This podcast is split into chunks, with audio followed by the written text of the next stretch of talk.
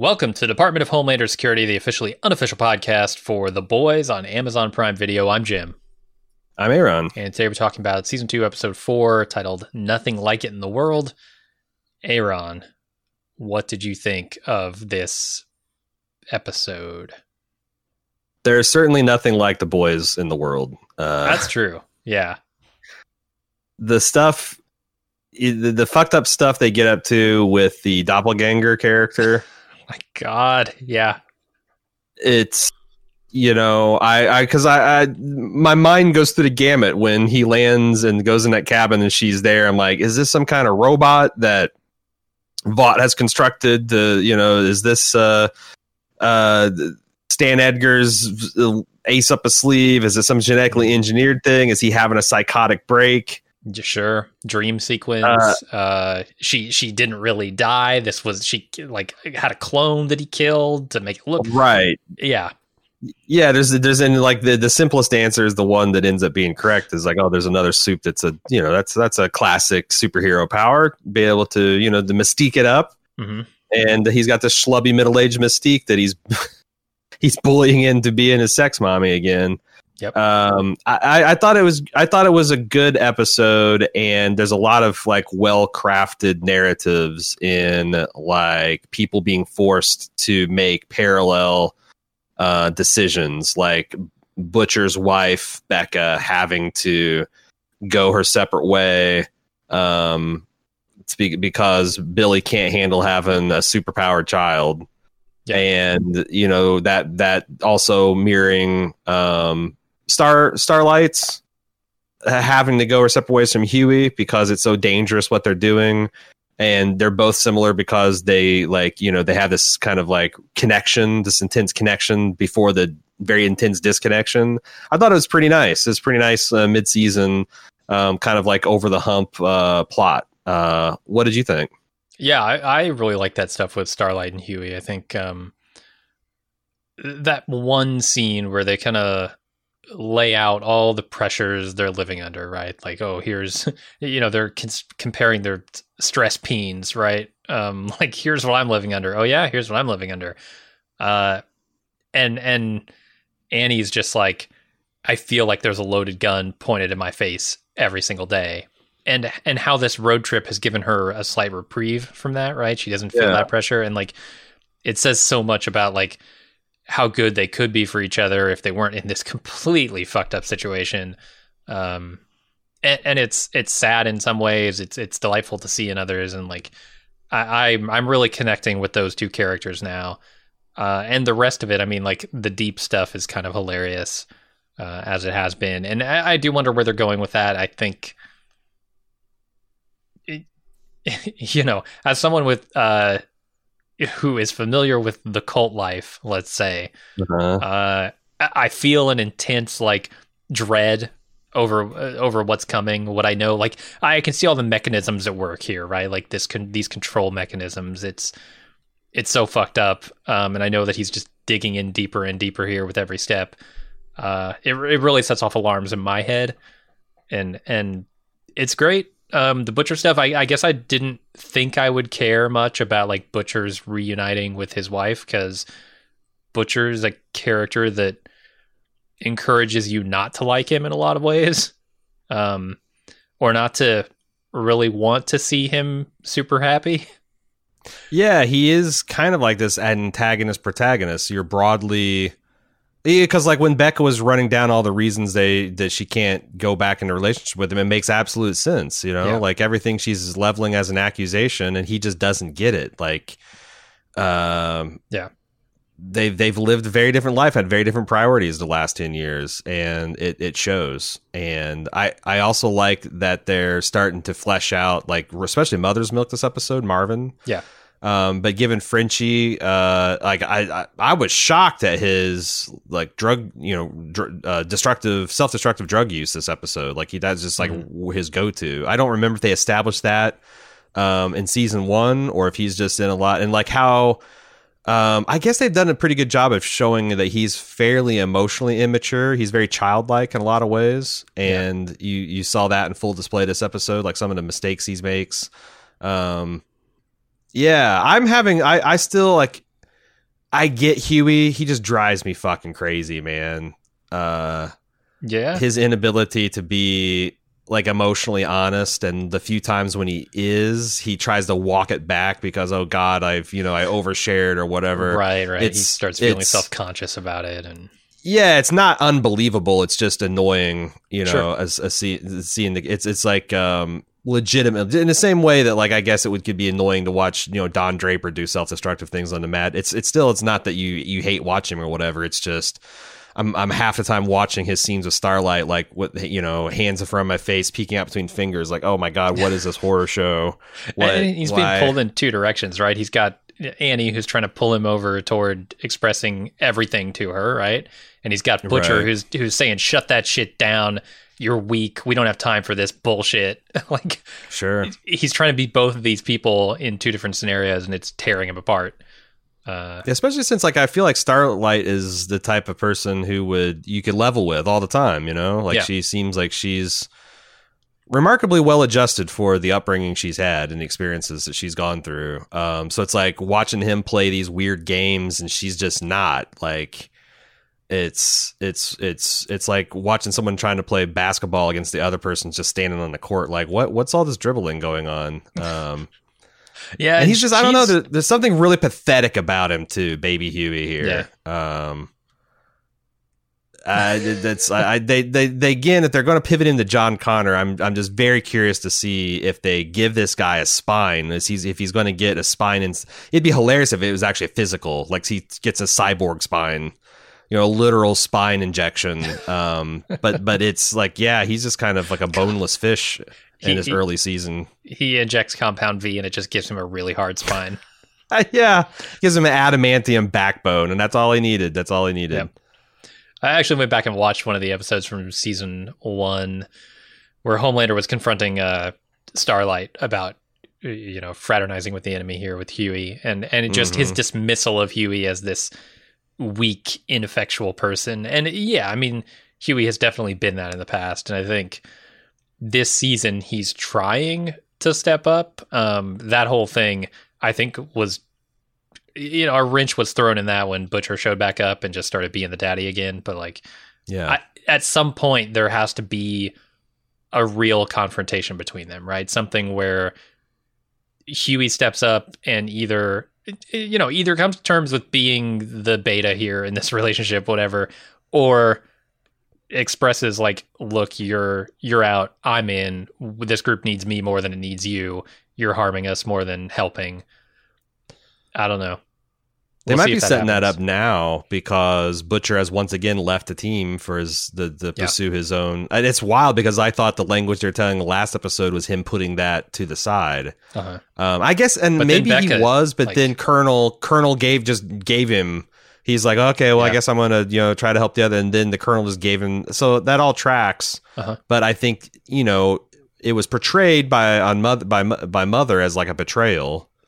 Uh, Huey's already over him, and Frenchie, if he ever so you know cleans out and recognizes a betrayal as well, it, it'll it'll be interesting. Yeah, I, I I can I can I can see the pieces. It's just the the big piece in the middle. Huey needs he needs a spinal transfusion, something.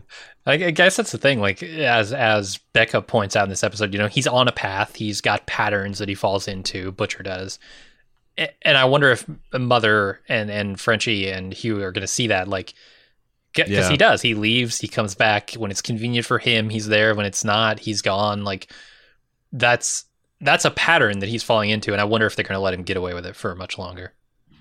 Are you rooting? Are you rooting for Starlight and Huey to be together? Yeah, yeah. Are you really? I feel like a dipshit for rooting for it, but yeah. Because like I guess I can't tell if like I'm I'm on guard because I feel like this is the type of show that will might kill one of these characters, like Mhm. you know, uh, Game of Thrones style in season three to, to be shocking because it's got that DNA. So like I'm not sure if I'm just not uh, or if I think Starlight and Huey could be to do better. You know, like Huey, this is a the definition of a rebound relationship for him, right? Like it's like he's still grieving the tragic loss of his girlfriend and you know he's he's he's now this like very impressive beautiful woman is taking an interest in him. Is you know this the actual thing he needs in his life or is it the thing in front of him that he can't say no to? And for her yeah what is like how in the world is huey um I, I guess even though he's a mere mortal, he's embroiled in this superhero politics stuff. So maybe he can't understand the like life and death shit the way a lot of people wouldn't. Um, but you know, she doesn't have a lot of relational miles under her belt too. So just from a human storytelling perspective, it's fair, highly unlikely. It seems to me that these two would end up together, tr- uh, setting aside tragedy. So, but yeah, and, and yeah, if they continue on the path they're on, you know, Hugh has got to be more honest with her. Like that's that's all she's really asking from him is just be honest with me. Don't don't hide shit. Don't try and protect me. And and everybody's telling him that, right? Like she's a big girl. Right. take care of herself. Uh, she's she's a bigger girl than you are a boy. So fucking treat her like it, right? And yeah, yeah. I, I don't know. He, Hugh is is somehow reluctant to do that. Uh, he thinks he's protecting her by keeping her out of this, which and I think it's also his insecurity, right? Like if he's yeah. honest with her, then she'll under she'll know that he's not special and that he's yeah. clingy and emotional and all this like if he's honest about it then she'll she's in love with the fiction just she's worked up in her mind about him and he's worried about being exposed so yeah, yeah. um i don't know I, I, like this episode I, it's not as like thrilling from the the homelander vought stan edgar's kind of angle that I really loved about last episode. Uh, but we'll probably smart from that, a, sure. probably smart from a pacing perspective yeah. to like give that that battle royale a little bit of space to breathe, or even like throw Stormfront in. Uh-huh. Um, that might be is that is it possible to uh, Stan Edgar? That's his plan is just to have Homelander uh, embroiled in a, a, useless power struggle within the seven that keeps the focus off of him, so he can do the behind the scenes maneuvering to continue to yeah. put Vought on top. I mean, that's what I was thinking last episode. Um, there's a new wrinkle here uh, with Stormfront potentially being Liberty, uh, the the mm. long time. Didn't see that coming. Superhero. Did not see that coming. No. Um, so there might be more to it now um, that we know that information. But yeah, I I do think Edgar part of Stan's plan is to keep Homelander distracted, um, not let him get involved in the power politics they're playing out on the global scale, right? Yeah, just keep it all about the boys' club. Yeah, that is the Stan doesn't give a shit about. Mm-hmm. All right, uh, let's get into the recap. Hey, it's Kaley Cuoco for Priceline. Ready to go to your happy place for a happy price? Well, why didn't you say so? Just download the Priceline app right now and save up to sixty percent on hotels. So whether it's Cousin Kevin's kazoo concert in Kansas City, go Kevin, or Becky's bachelorette bash in Bermuda, you never have to miss a trip ever again. So download the Priceline app today. Your savings are waiting. Go to your happy place for a happy price. Go to your happy price, Priceline. Here are the highlights coming up this week on Bald Move. All new Pulp and Prestige this week. On Tuesday, we'll cover the latest episode of The Walking Dead, The Ones Who Live on Pulp. And on Thursday, we'll catch up with the latest Samurai Subterfuge on FX Hulu's Shogun. Then on our House of the Dragon feed, Anthony puts on his Maester's class on Monday. And then on Thursday, Steve joins him for Electric Boogaloo as they continue their discussion of George R. R. Martin's A Clash of Kings. Find these and many of our other great podcasts by searching for Bald Move Pulp or Prestige in your favorite podcast app.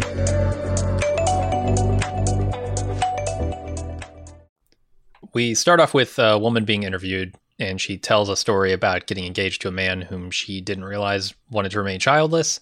And she called the wedding off when she found out. And she thinks that communication is the key to a healthy relationship.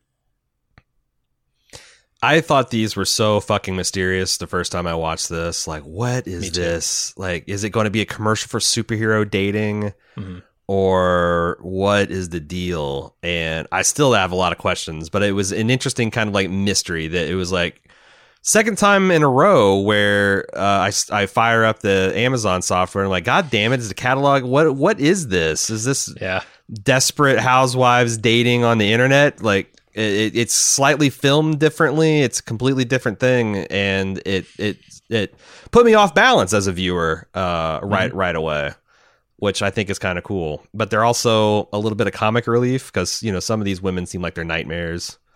Uh, Oh yeah, yeah. I mean, some of the men that they're talking about are definitely nightmares. absolutely. Um, yeah, by the by the end, when you understand, okay, these are these are relationship auditions, uh, essentially, it it puts into perspective like what the church wants for the deep, I guess, right? Um, here she's talking about communication being the key, uh, and they don't really care about the communication between the wife and the husband here. Uh, they've got some other things in mind, and we'll talk about those when we get to the particular scenes. But this this is not the woman that he is going to end up with. We'll just say. Mhm. Uh, so then Frenchie gets blasted out of his mind uh, on coke. Coke looked like coke to me, uh, and he he kisses Kimiko while she's seething about the death of her brother, which not a good idea. She rebuffs him with a hand to his throat, and he runs off. Yeah, partially crushed windpipe. Yeah. Good way to good way to shut that shit down. Uh, I saw here on the news that her brother is being blamed for the death of the people in this apartment building, which, of course, um, that's how the Yep. the Seven would spin it, how Vought would spin it. This deadly, dead-eyed foreign terrorist remorselessly killing all these, you know, hardworking Americans. Pretty. I mean, yeah, that's that's the infuriating thing. Like this team, just everyone gets drugged through the mud. Mhm. And the, these scenes with Kimiko and Frenchie are really just like setting stuff up for the future because uh, there's not much in this episode for them.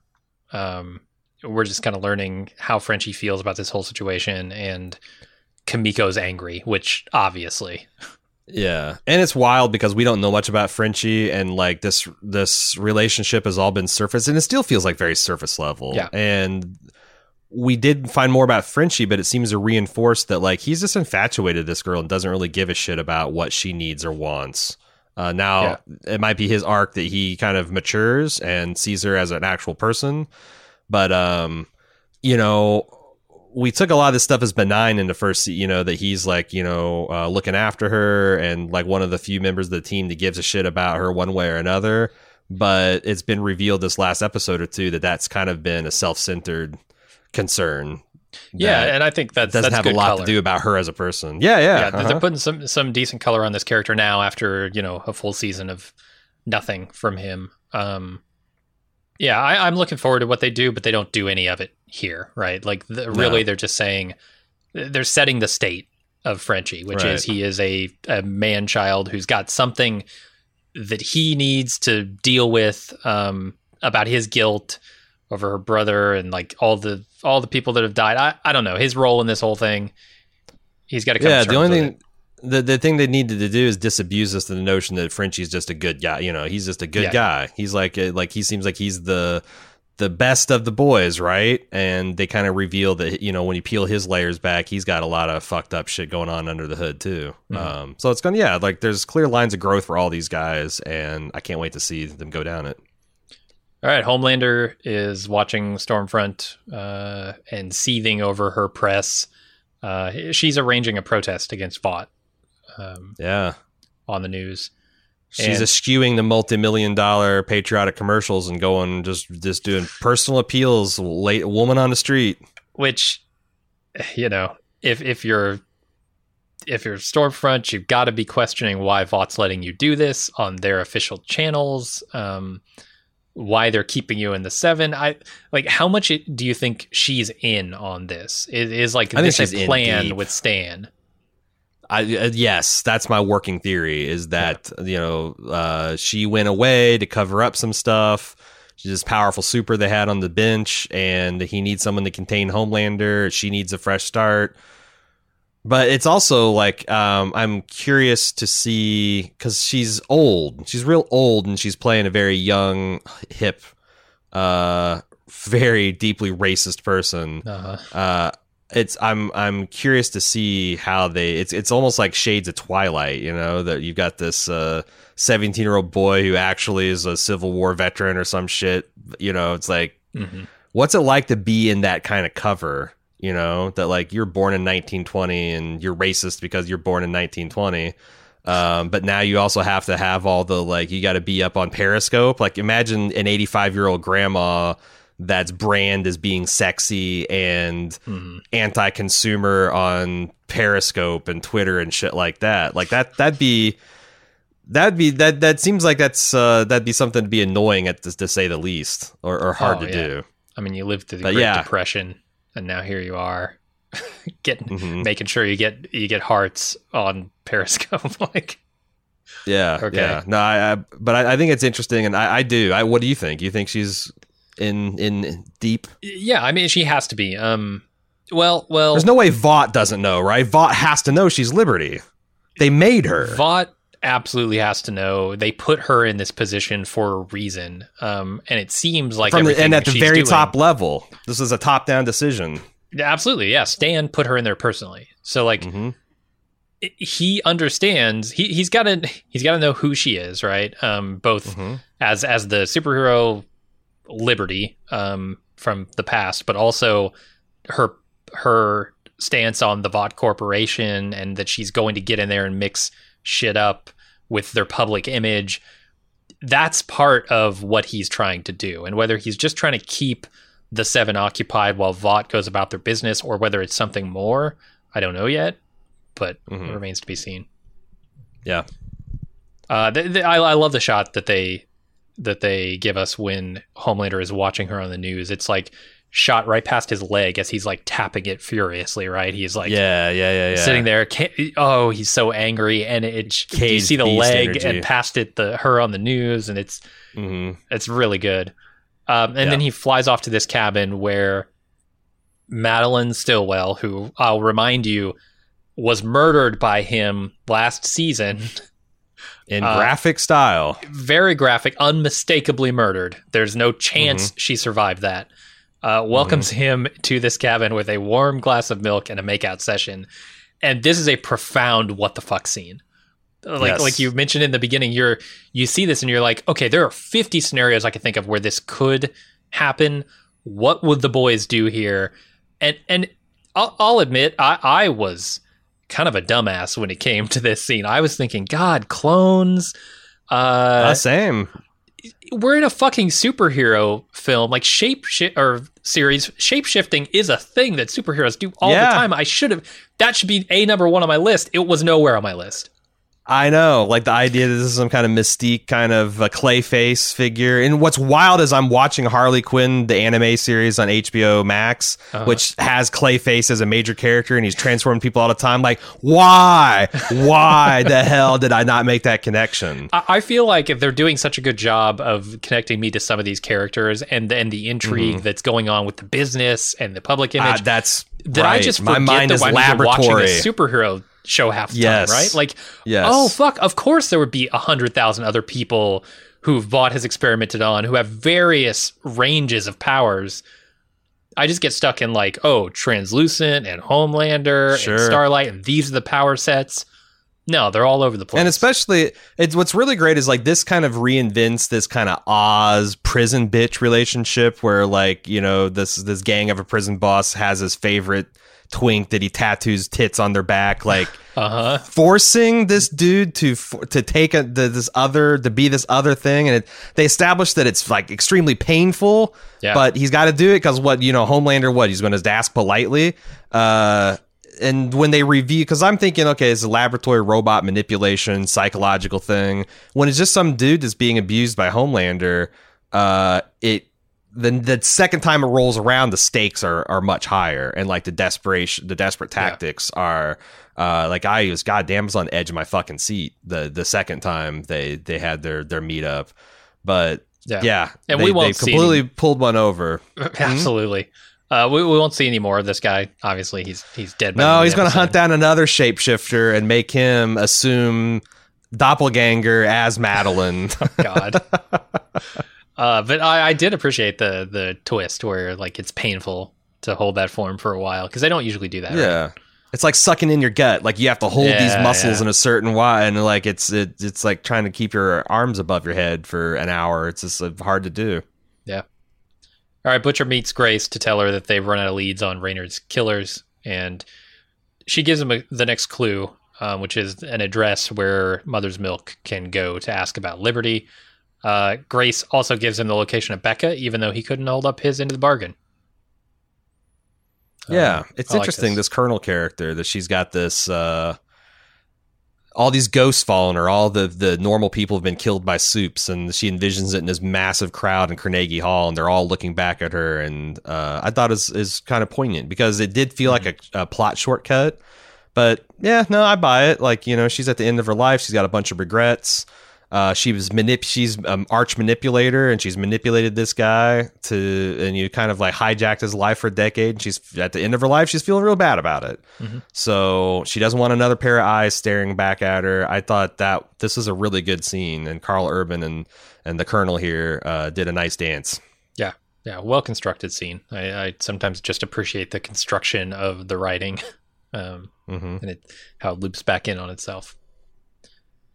Uh, Homelander and Madeline watch Taxi Driver while he vents his frustration about being usurped by Stormfront as the face of the Seven. She suggests that he thin the Seven herd, and then Madeline morphs into a shape shifting soup named Doppelganger. Homelander demands that Doppelganger change back, even though it's very painful.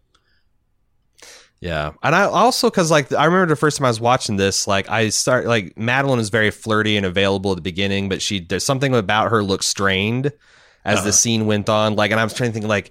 Are you getting bored of Homelander? Are you finding this tedious? Because holy shit, if he catches on, you're going to be dead. And when he just just turned in his middle aged dude, I was like, what the fuck? Such a great. I like I said, I was I was wide open for the haymaker, uh, and it, it landed. And j- then it's like this, what the fuck? And then I felt really bad for his doppelganger, and you know, God, did, fuck Homelander, man. What Oh yeah, what I mean, a terrible kind of guy that would see something redemptive about Taxi Driver. like, right About the main yeah character.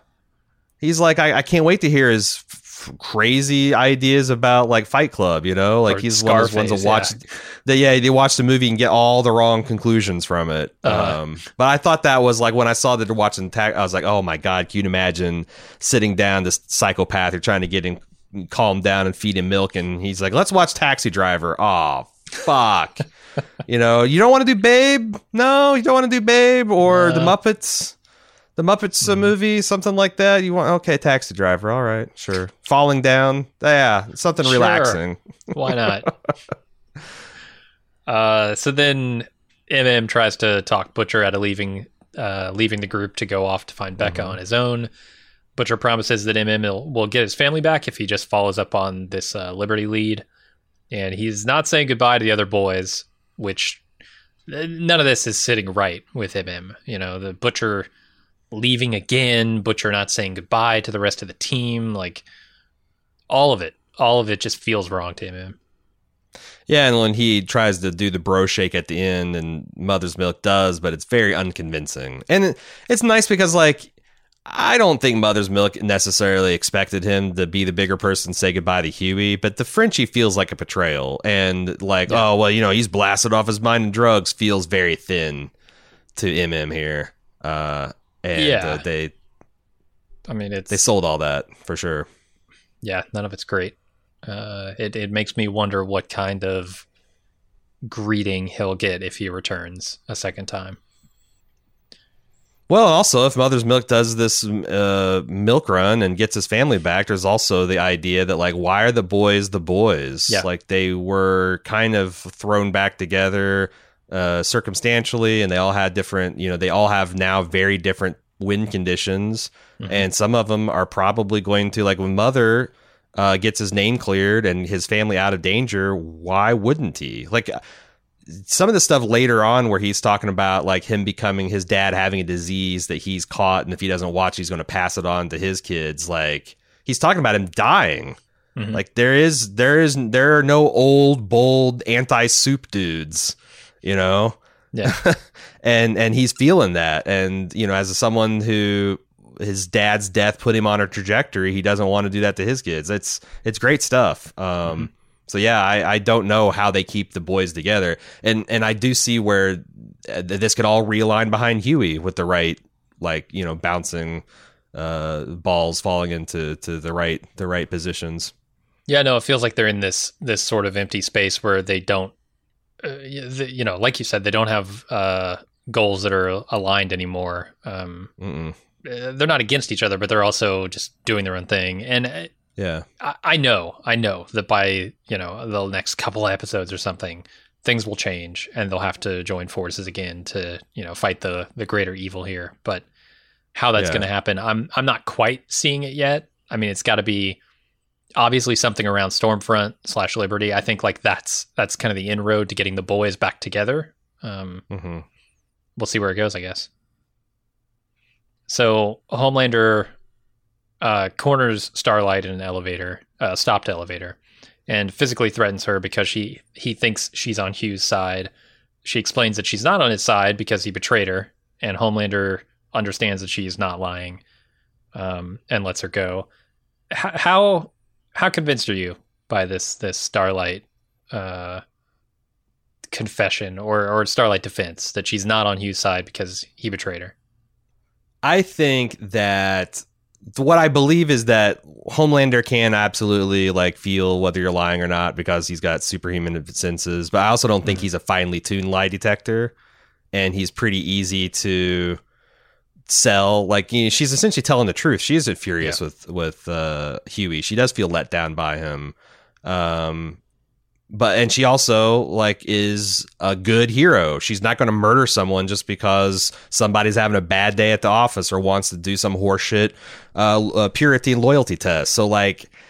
I don't know. I thought it was it, it's, but it's one of those exhausting things. It's like this could happen every fucking day, and and Yeah. Homelander just like he just instantly like grabs a piece of her internal anatomy. Like I think he reached under her rib cage and is going to start breaking her ribs one by one from the inside. And It's like so fucking horrific. Yeah, Uh, and this guy can do this anytime he wants, anytime he gets a suspicion. And is his mental state going to be more and more stable as the season goes on, or probably more and more unstable as Stormfront's pushing him and he loses popularity and Maeve betrays him and he doesn't have anyone to turn to? Like, it's s- fucking scary situation. The loaded gun in her face all the time is a, is a really nice metaphor here. So, uh, yeah, no, I think that he. Homelander thinks enough about himself and doesn't understand fundamentally how normal people behave that he is for now convinced that she's telling the truth because she is. She's Yeah. telling a, a one-sided version of it.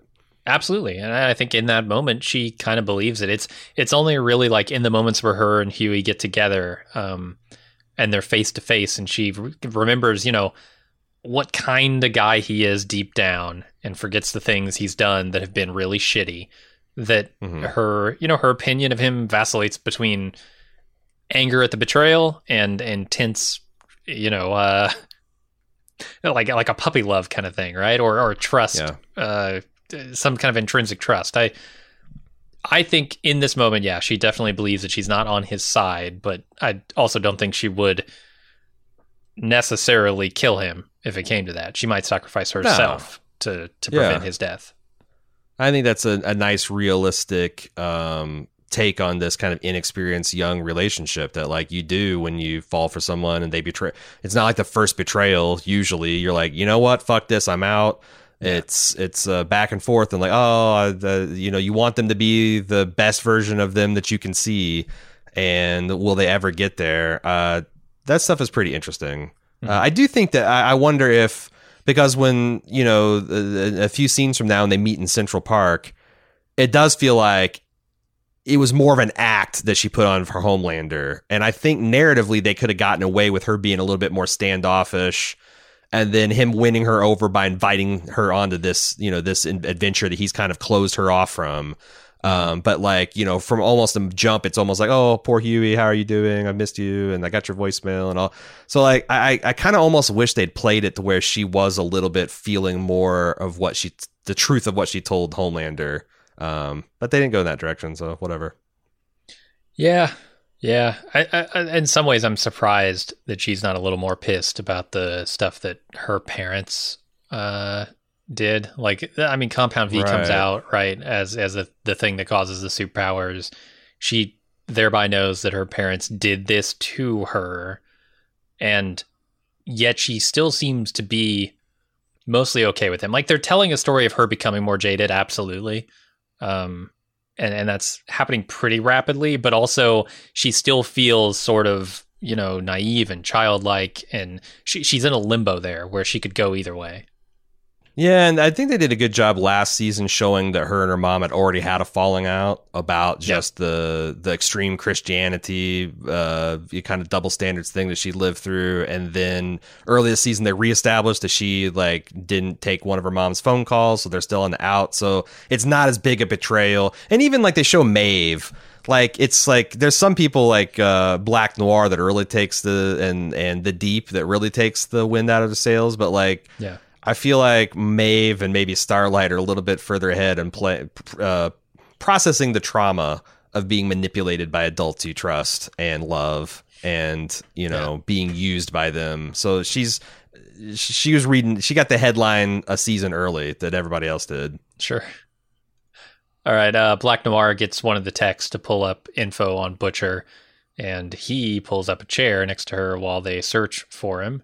Um, the tech is very intimidated by him, as he probably would be. But I, I don't know if they're intimidated as they should be because, like, so there's a Vought crime and anal- data analysis, which is what she is. They they established that this is like some kind of Vought crime analysis. Uh-huh. Uh, this is everyone's central bat computer. Um, Right. do you think they know like the shit that Noir and Homelander get up to?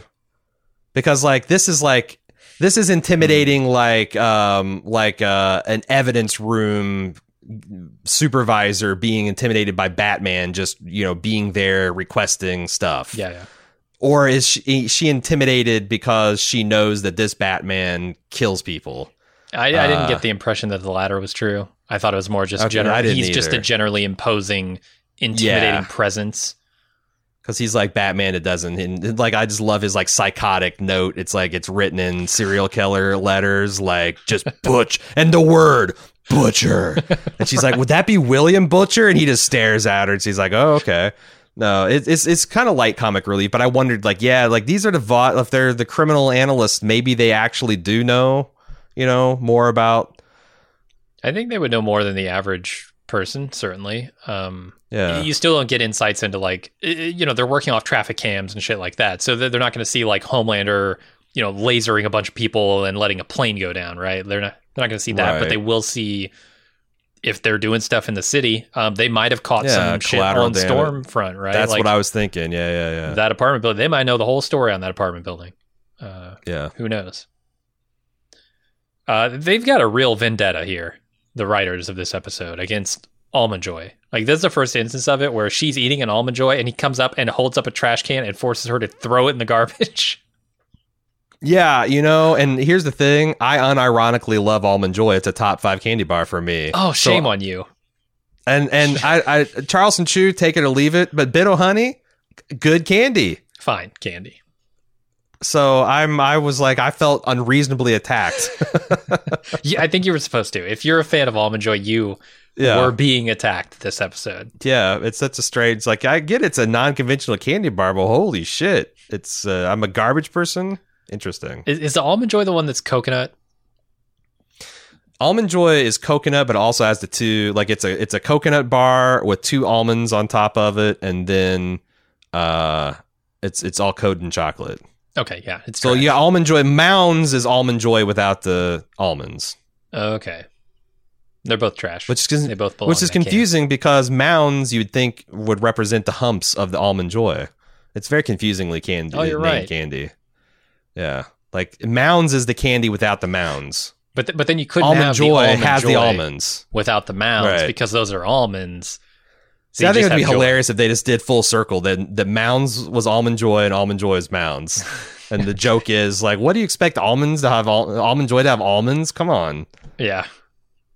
Uh, all right, let's move on to Annie meeting Hugh in the park. she laments the uh, the things that they've done that have made things way worse. Uh, MM calls Huey and says, "We're going to Raleigh. Pack your shit. Uh, I'll pick you up soon." Uh, Hugh can see that Ann- Annie is feeling lost and alone, and so he invites her on the mission. Which MM is not thrilled, but he does agree to take her along, kind of for Hugh's sake. I do. So, do you think the show is deliberately telling us the story of Annie, Starlight, and Huey being sloppy? because they're not even taking basic not being recognized precautions. She's chipped. Yeah. They're in Central Park, New York City.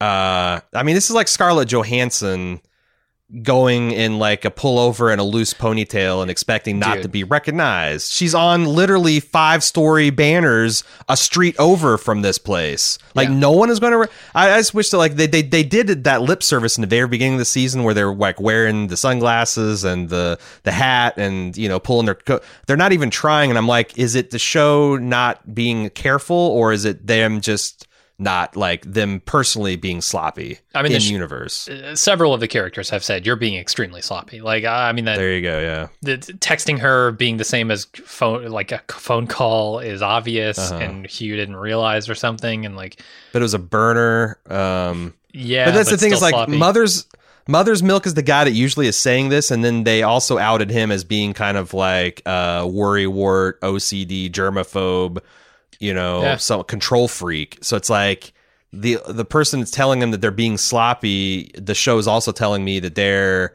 unnecessarily neat and precise and controlling. So i i don't know. I just wear a hat and sunglasses. Come on. Uh, they're doing a lot of stuff with like superhero identities and people not recognizing them when they're out of costume. Like it's the Clark Kent thing, right? You take off the glasses, Mhm. suddenly you're Superman. You put them on, nobody fucking knows who you are. Um, in this, they're just like taking that a step further. It seems like they're they're just saying like as long as these people aren't actually in their costumes at any given time, no one's going to notice who they are. Um, and I think you're right. They're playing fast and loose because they did earlier in in previous season uh, have her in more of a disguise, but also they're they're doing things like look the the life of a famous person, someone of this level of fame, Mhm. is not one where they're often given alone time. And if they are given alone time, it's it's locked up in a hotel room or it's locked up in their apartment or the official offices of Vought where where no one can reach them. In this episode, Starlight or, or sorry, yeah, um, Maeve and Homelander have a conversation in the TV studio in a t- in a fucking television studio entirely by themselves in a hallway uh, where no one else is, and that just wouldn't happen in real life, right? Yeah. They're playing fast and loose with the idea of like what is the level of fame of these people in when they're in public, like when they're in their costumes, they're doing their superhero thing. That's when they get recognized. When they're not, they're kind of out of it. And Yeah, I I, guess I'm wonder okay if they are. You might like. I'm. I'm going to be taking that into future episodes. Like, are they doing a Clark Kent? You know, it's ridiculous, right? Like the idea that Obviously. this buff dude can put on glasses and he's not Superman. Um, It's it's it's ridiculous to the point of parody. So maybe they are just leaning in on that, and then I they, they subvert so much other stuff. I I thought, but but then they also like she gets a chance to do some daring do and they're like i guess she'd be recognized if she's starlight out of costume doing starlight stuff though. I mean obviously if she starts finger blasting. Wait. Whoa, yeah if she starts finger blasting all the the people in the the car wreck if she starts doing her hand blasts or whatever uh, that would be a finger blast, problem. yeah. oh yeah. Starlight comes and finger blasts you out of your el camino. That's going to be a red letter day for sure. Uh, yeah. so, so there's a moment here where they're in the park and he gets this call and he says, "Oh, I got to go," and she asks, "What's up?" and he's just like, "I got to go."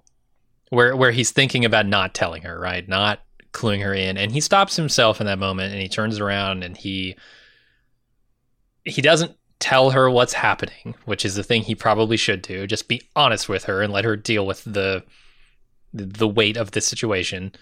Um, Mhm. but he, but he's he's catching himself doing that occasionally, and I like that. Right? It's it's a it's a precursor to growth, which he so desperately needs as a character. Um, and this this relationship will have to have that kind of growth if it's going anywhere. Um, so I Mhm. like that little moment. You know, it's not on the phone where he can just like say, uh, "Yeah, I'm good. Okay, uh, nothing. Right. Everything's fine here." Um, he tries to do that, and then he catches himself doing it. Mhm. Uh, so then we move on to A Train, the fastest, uh, seeing the fastest man in the world, not not himself, getting onto the Vought elevator, and he goes to Ashley to complain about it. And when he does, Homelander tells A Train he's out of the seven because he's not fast enough. Yeah, this guy's I guess Shockwave. Was that was he? I don't remember the first season. I He think that he was going to do a duel. Okay, then that Yeah. then he V'd up to beat him. Okay. Yep. Um, I, I I like some of his light comedy they put in, like you know Vots for Tots, because apparently Uh-huh. there's obese babies. He's like, shit, I love fat kids. Get me in there. Yeah. Um, but yeah, like Homelander just dropping the boom on him and and saying like, you're not even. Let's be honest, you're not even in the top twenty anymore, and it's an embarrassment. Like he mentioned to to not Madeline before that like the seven is just a, a chain of weak links, and he's starting Mm-hmm. to rip him out. Uh, he's taking not Madeline's advice to heart. Um, and it's uh, boy, what does A Train do? That's a are damn good gonna- question. I'm wondering if like the boys is going to start swelling to hold some actual superpowered people that are disaffected. Yeah. You Yeah. know, like you get A train, you get like a washed up A train, you get a f- unbrainwashed the deep, you got uh, Kimiko and some of these others that maybe Starlight versus so you got the the underground bad guy outfit that's actually the good guys versus the up in the cla- soaring clouds on Tower 99 good guys who are actually the bad guys. I think that would be an almost perfect the boys type inversion Mhm. of your like like like uh, the comic book expectation. Yeah, I like it. Um, I also like this scene a lot. Uh, there, there's some unwritten stuff here that that I think is going on. Uh, when at, like A Train calls bullshit on the whole situation. He's calling bullshit because he's personally offended that he'd be out of the seven. But there's a subtext here with Ashley saying, "Oh, there'll be a huge outpouring of fan love and support." Like she's what she's really saying here is Vought's gonna milk your retirement for every single fucking penny that it's worth. And, and making it seem like a golden parachute. Right. And they're they're just going to exploit the shit out of this. And yeah, as a side effect, you'll get some adoration from fans and maybe make some more cash before you go uh, quietly off into obscurity. But like Right. that's the real thing that Vought is doing here. And and yeah, I don't think A Train is calling bullshit on that, but he should be. hmm Uh, so we're on the drive to Raleigh, and Annie's tribute to Translucent is on every radio station except for one, which is playing Billy Joel. Uh, and Annie and Huey have a sing along, which MM pretty much puts a stop to. Are they old enough to? Because I was a kid when We Didn't Start the Fire came out, man. Uh huh. Like they're, I guess they're they're they're your age, uh, maybe even slightly younger. Did you have firsthand memory of We Didn't Start the Fire? Uh, I will say I don't know every word to "We Didn't Start the Fire." Uh, and, and actually, if you get outside of the chorus, like I can go, I know the the rhythm of the verse, but I don't know any of the words to any of the verses. I think it's. I always thought it's funny that the thing, like all of all the atrocities he rattles off, the thing that breaks him mentally is rock and rolla co- cola wars. I can't take it anymore. Ho Chi Minh, I'm high, yo, fine. I'll take that in stride. You know, Richard Nixon, Palestine, whatever. Fucking rock and roll cola wars. this new Coke shit. I had it. I had it.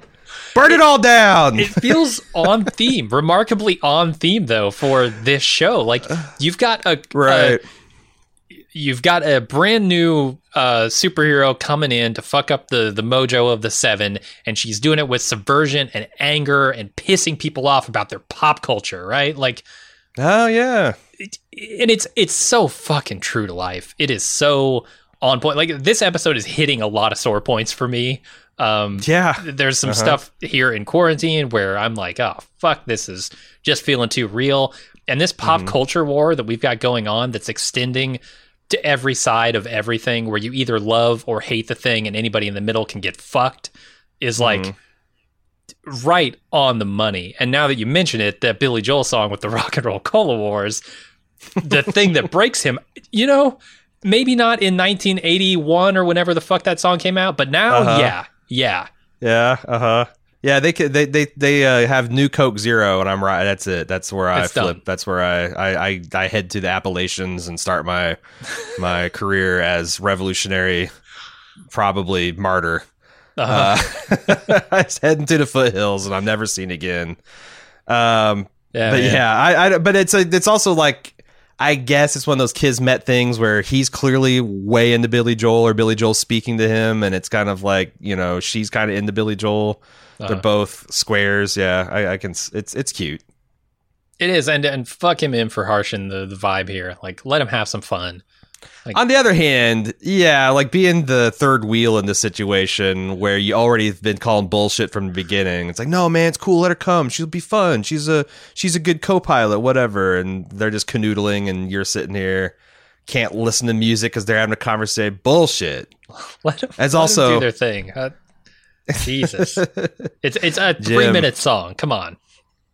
Oh well, you see, he's he knows what to lead into, and I also like the nice touch of them driving past a Homelander with the Confederate flag Yeah, uh, instead of the star. You know, it's got the stars and bars rather than stars and stripes. It's a, a couple of chilling. things.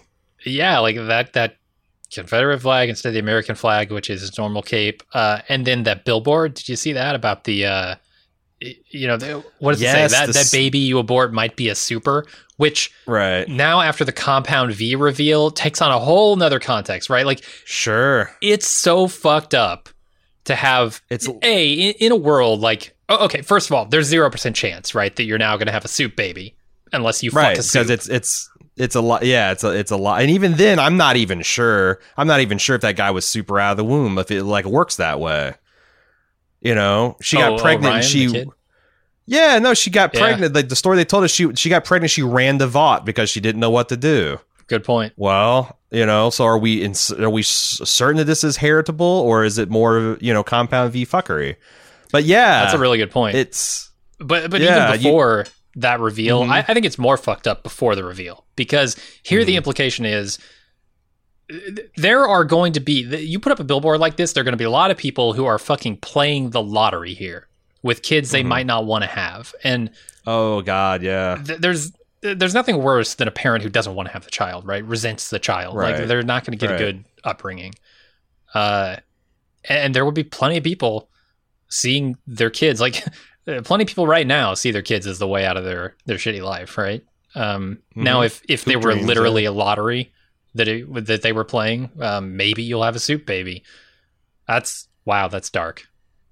yeah. Maybe you will give birth to Superman. And also, there's another context of this billboard is still up after it's been revealed that no one is born a super. Uh huh. So it's kind of like this missing for like the pa- the fact that if you bought if so like are people who are anti-abortion in this universe more likely to not believe that V like is there going to be some V truthers that like oh this is a whole bunch of bullshit. Nah supers are born not made. It's God's will. And it all just kind of rolls in. Like instead of like each thing being its own belief that can be separable it's all just rolls into this you know uh worldview and lifestyle that like an attack on one part of it's an attack on all. So like Yeah. hell no v's not real because if if v's real then you you couldn't board a super. And i saw the bill uh, uh, it's uh, yeah it's Which rolls is- right back into that fuck them if they're not 100% with me mentality. exactly. Exactly. It's uh, cuckoo for cocoa nuts. Um Yeah. and it is uncomfortably close to what well it's actually yeah what what happens in the real world. And i'm not even going to exempt my side. Uh, uh like I, we we have our share of fucking chuckleheads that can't uh from first principles argue morality on our side that scared the shit out of me too unfortunately none of them have any of the levers of power in their hands or i guess fortunately so these homelanders with confederate flags though it's a whole other thing sure. Uh, okay, so we go back to uh, a woman being interviewed. She tells the story of the lovers of Valdaro. I, I didn't quite catch it, and I didn't look it up. Um, this probably is a real thing. Some skeletons who died with their arms around each other. Uh, and she's, Oh, yeah. she's saying, you know, she doesn't believe in if you love someone, you should set them free. No, if you love someone, you should, you will never let them go ever. Uh, this is Cassandra. This is the woman Mhm. that they pick for him, uh, for the deep to, to be his Yes. wife. This is ominous. You know, like this should be the warning sign, the red flag. I mean, look, there's 50 million of them. As as someone you know who's familiar with the way cults operate, there, he's seen 25 of these red flags already. Yep. Right. This is a big one. Though. yep. This is the tornado yeah. alarm going off, saying, "Get to your fucking shelter, man." Um, because Yeah, just this overly attached girlfriend bull. Yeah, this overly attached girlfriend bullshit's a red flag. The fact that it's wrapped into some kind of cult breeding program. Um, Yeah. Which I think they're trying to sketch like what's widely rumored to have been the case with Tom Cruise. Have you read some of the conspiracy theories about Tom, like Tom Cruise's love life, and like that a lot of these are Yeah. essentially Scientology arranged marriages to help him with his career and to cross pollen, like you know, the the, the maximum cultural impact and the, the blah blah blah. Yeah, yeah. Um, I don't know. Like I've heard so much stuff about Scientology, ninety percent of which I know is true. Mhm. That some of the margins, I'm kind of like, yeah, fuck it, why not? You know, it's Sure, you can like, say uh, anything about him at this point. right, right. Like there's there's certain there's certain institutions and personalities that get to a point. Bill Simmons used to call it the Mike Tyson zone. Like when Mike Tyson just showed up with that full face tattoo, it's like that's the point where it's like if you heard in the morning, Mike Tyson, you know, uh, broke into the Brooklyn Zoo and killed a gorilla with his bare hands. Like, Uh-huh. would you actually take the time to research it, or would you be like, "Yeah, that sounds about right"? Uh, Yeah. I, I feel like that that's that's where we're at with this situation. It's like there's almost nothing that I wouldn't believe uh, about him. Yeah, I'm with you. Um, but but definitely they this this is all about getting your hooks into someone right and never letting them go, and that's what cults do. That's what this woman is professing is the the of the height of relationships is never letting someone go no matter what. Yeah, Uh, scary. Yeah. All right, then Butcher climbs the wall to get to Becca's house. Very quick scene. And then Frenchie visits a special lady friend of his. Uh, after the sex, they talk about what happened with Kimiko, and she thinks that he's using Kimiko for some kind of absolution of his sins and advises that he just let her grieve. Uh, he doesn't want her to grieve alone, though, which I don't know. I, I can kind of understand, but also she needs to come to you if she needs somebody to grieve with. Yeah, it's interesting because like, what does grieving alone do for anybody? Well, it does a lot for some people, and the bottom line is it's that person's business. You can't just like blunder in Yeah. with your preferred method of you know getting fucked up and high and converting your grief into sex energy. You Mhm. can't expect that to work for everybody. Uh, but this guy, you know, can't. And it's this this late. I think her name was Marshmallow. Did I hear that right? oh, I, I didn't even catch her name. Because I think she's. I think sh- is she some kind of soup.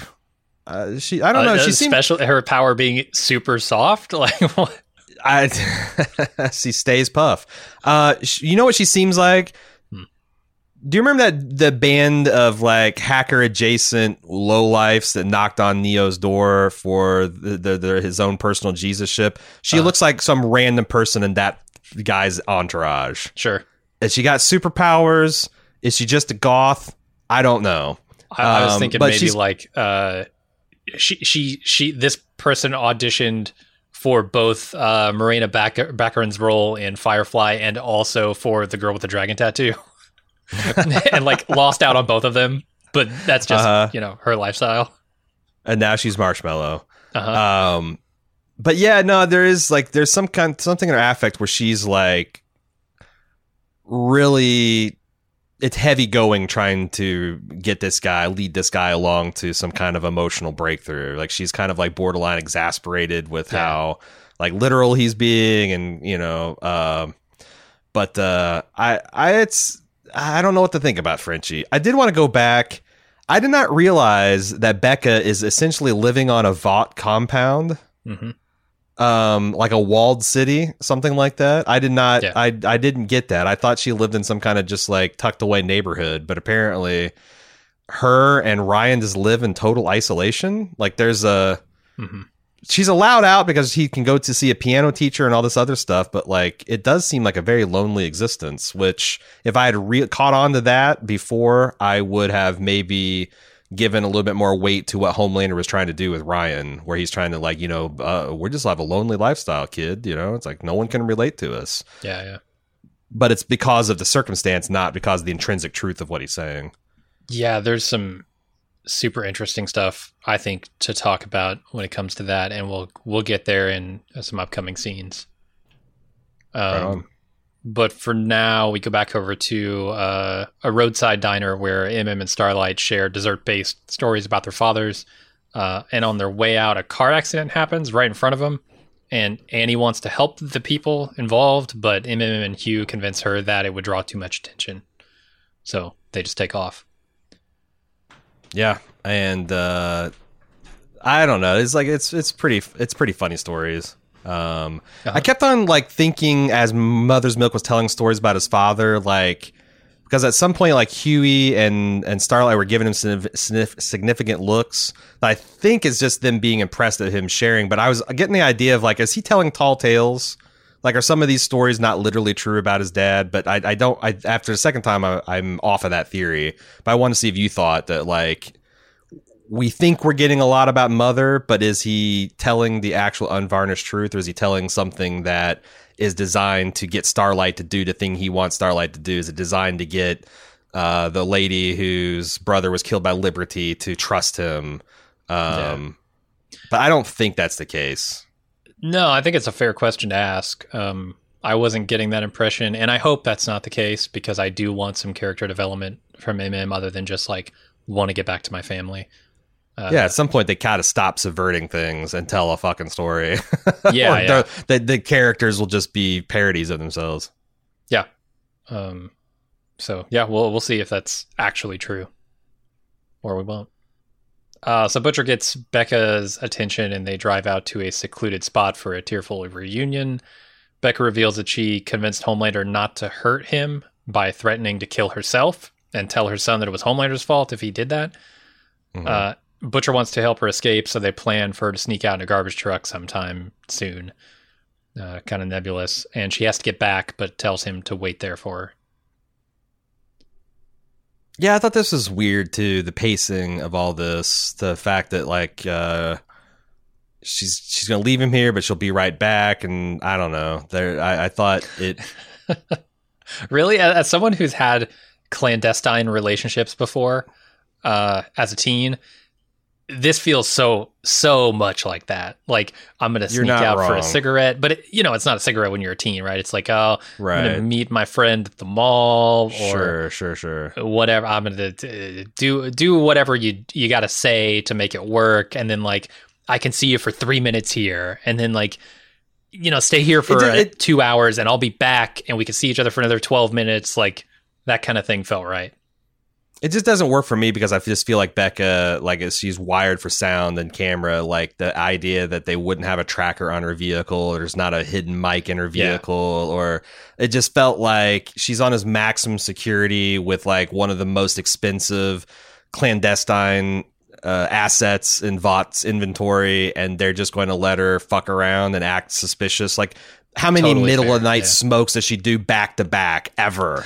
and like, there's nobody watching, be like, hey, you know, there might be uh, some kind of weird shit going on here.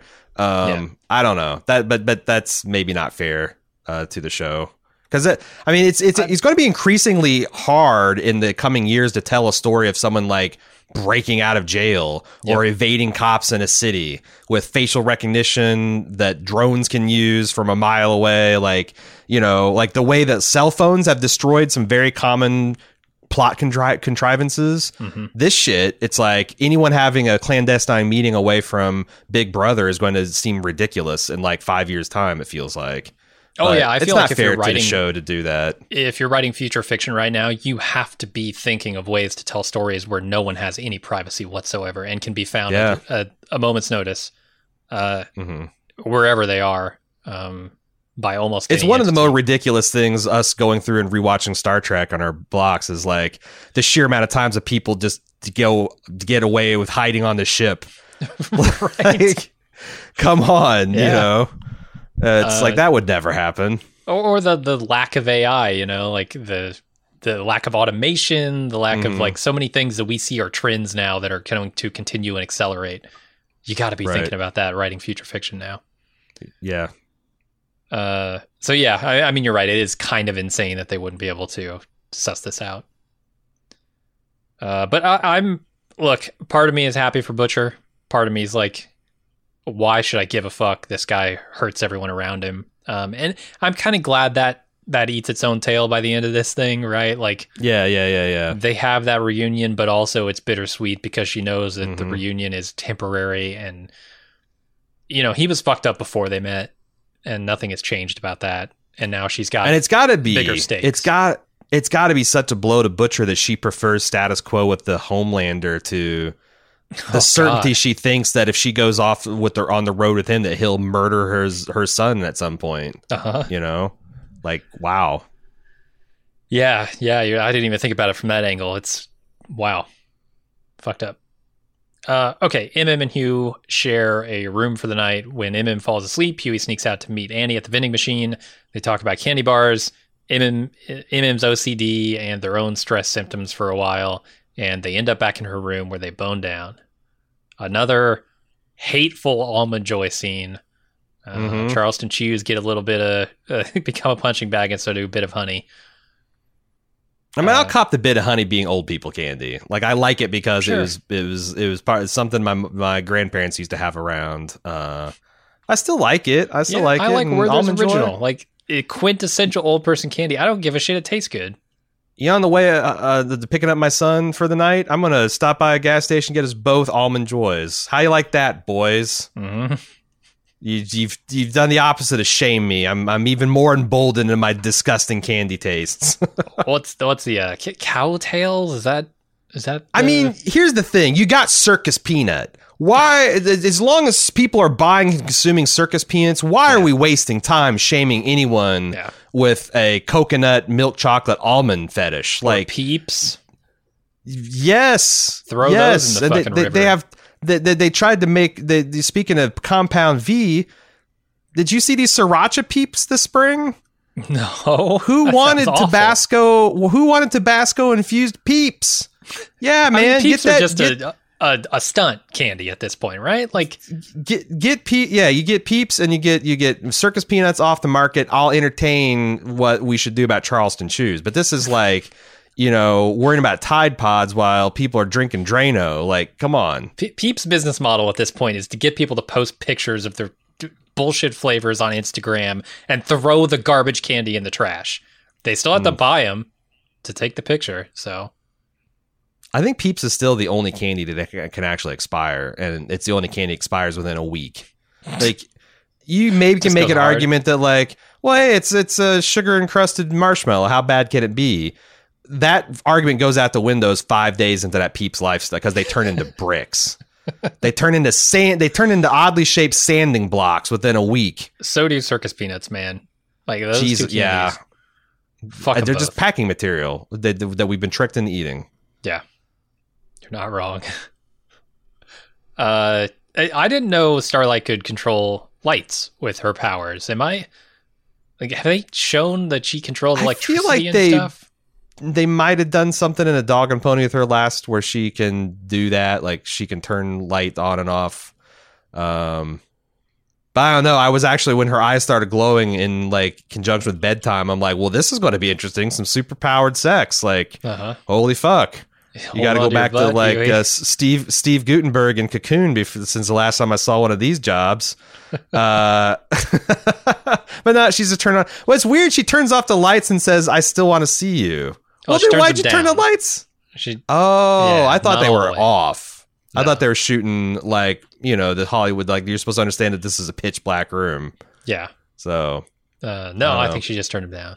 So, all right. Uh, another woman is being interviewed, and she thinks the love is about faith. She tells the story of getting an Ed Sheeran tattoo for her boyfriend, who two weeks later broke up with her, and so now, well, I, I think she always hated Ed Sheeran, but now she hates him even more. now she's not in love with the shape of him. That's Yep. permanently tattooed on his arm. And uh, f- you know, remarkably, for a an organization that purports to be a church, they do not care about having a wife who thinks that faith is the the foundational building block of relationship. You should be taking note of that as well. The deep. Mm-hmm. Mm-hmm. Uh, Red flags. Yep. Ed Sheeran, red flag. So then Becca returns to the bridge with her and Butcher, uh, where her and Butcher strip down and get in, get it on in her car. Afterward, Butcher asks how she's holding up, and she tells him all about Ryan. She says that she heard he was on a warpath against Homelander, and he promises that he'll make all of this up to her until the day he dies. Uh, this, it, I, this is where stuff gets interesting because I think like what he's hearing here is her, um, her asking about how he's doing and when he asks how she's doing it's not it's not asking how she's holding up personally in this. It's how like like under Homelander in captivity, like this is about to her this is about raising Ryan and being a mother, right? Like that's the defining thing about her life now, not being Mhm. a captive under Homelander, which is the f- defining thing to Butcher. Uh, Mhm. they're they're kind of talking past each other. This was a really rewarding thing to do on rewatch is that like because honestly, my reaction when she accuses him of like being anti Ryan is like, I don't know if this is fair. But like it's all on his face when she Yeah. tries to like she at one point in the conversation turns it into trying to sell him on Ryan. Oh, he's such a good kid and he's he's happy and he's kind and he's thoughtful and he's just kind of like, yeah, sure, babe, uh huh and you can see that he's just not connecting and not liking. Then I and I completely didn't get that the first time through. Um, so it's a really really good performance too by Karl Urban of this guy who's like, this is what he wants. He just, oh man, if there's anything, if there's anything I do about this kid, I got to get my wife out from under this. He he sees that as part of the Homelander situation, right? Yeah. Do you think they're going to do anything weird? Like it turns out that this kid actually is Butcher's kid that they've pumped full of Compound V. I don't know because I, I find myself in this scene asking the question: Where does Butcher go from here? Because he doesn't he doesn't have Becca that he needs to you know uh, help help make up for the mistakes that he's made before. He he doesn't have the goal of I think taking revenge on Homelander anymore for killing her. So like, what do they do with him? And and Homelander Yeah. can't really kill him yet because Right. there's still this threat of Becca killing herself if you know Homelander does that. Um, now that could change if Homelander is able to win the loyalty of Ryan uh, Mhm. over the course of the next X Or amount feels, of time. or or gets bored and feels like that's not worth it anymore, and he's no longer afraid Sure. of the, what the kid thinks. Yeah. Um, Yeah. But I, I don't know what they're going to do with Butcher. I guess he might just disappear again, like we talked about, uh, and then come or he might go to a team that has a little bit more supers on it and he learns that like you know not all supers are created e- equal there are people like starlight that like are just like any other human Yeah. has their good qualities and their bad qualities and like they, they there's a natural arc that him and becca could go back to being compatible but he's got to do some personal growth about his personal vendetta and Yeah. his feelings about because the other thing is like it's a, put aside the Ryan shit. This this guy who's single mindedly going after Homelander is a guy he's he's courting death. Oh yeah, That's no life for uh, a person trying to raise a kid. Fuck that. So even if he didn't have a personal hard on against Ryan, just the, his his foolhardy way, way of life to, to try to punish Homelander, she just like, you know, like she I think she says something like this thing that you've got started before me, Yeah. and I can't fix it. Like he has to resolve that. And I don't know whether that's going to look like him killing Homelander, which seems crazy, or him getting over it. Mm. All right, there's a real quick scene the next day when Annie and Huey are are making eyes at each other in the car. MM's not too thrilled with it. Um, and then we go back to Homelander and Maeve going on the in-depth talk show with Maria Menounos. Uh, Oh yeah. Can't wait to see this when I finally go back to a, a theater right. in a, a year from now. Uh, they ask about the diversity within Vought, and that prompts Homelander to out Maeve as a lesbian, revealing that he knows everything about Elena. And when Maeve gets defensive, he wishes her and Elena luck, but neither Maeve nor us as an audience is buying this from Homelander. hmm. I don't. Yeah, I don't think I wasn't. What, what was your feeling on that? No, I don't. I mean, well, here's the thing. Like, maybe he's being sincere, but sincere in a way that Homelander could change his mind on Yeah. a whim. It's not like any kind of lasting thing because he doesn't have any kind of like bedrock moral principles. It's whatever is best for him or his own self image. And and maybe maybe he wants to be the bigger man and decide that like he's over all this and he needs still needs an ally on the seven.